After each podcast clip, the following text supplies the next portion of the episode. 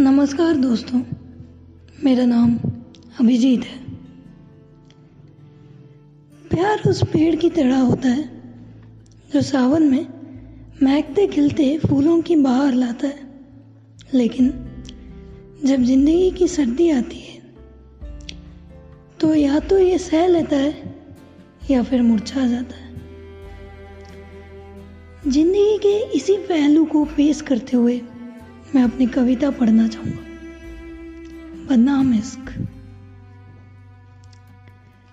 लोग कहते हैं इश्क का कोई नाम नहीं होता, लोग कहते हैं इश्क का कोई नाम नहीं होता, इसीलिए शायद बर्बाद होता है, बदनाम नहीं होता। उसके बिना अब यारों सुबह शाम नहीं होता, हाथों में अब हमारे जाम होता है, हाथों में अब हमारे जाम होता है, उसका हाथ नहीं होता। तुम प्यार करते हो, प्यार का इश्तेहार नहीं छपता, तुम प्यार करते हो, प्यार का इश्तेहार नहीं छपता, जो प्यार अखबार हो जाए वो जानेमन प्यार नहीं होता।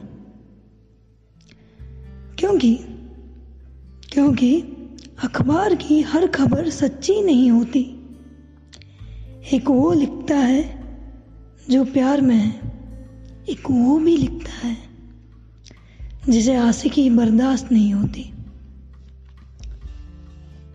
फिर मेरी नज़र उस जाम की तरफ पड़ी जो अकेला था, उस जाम से कहा मैंने, यार अब तुझसे भी प्यार नहीं होता, यार अब तुझसे भी प्यार नहीं होता। उसने कहा, हयात को अगर याद ना करते तो शायद ये हालात नहीं होता। तुम इश्क करते हो, वफा करते हो, बेवफाई का सौदा नहीं होता।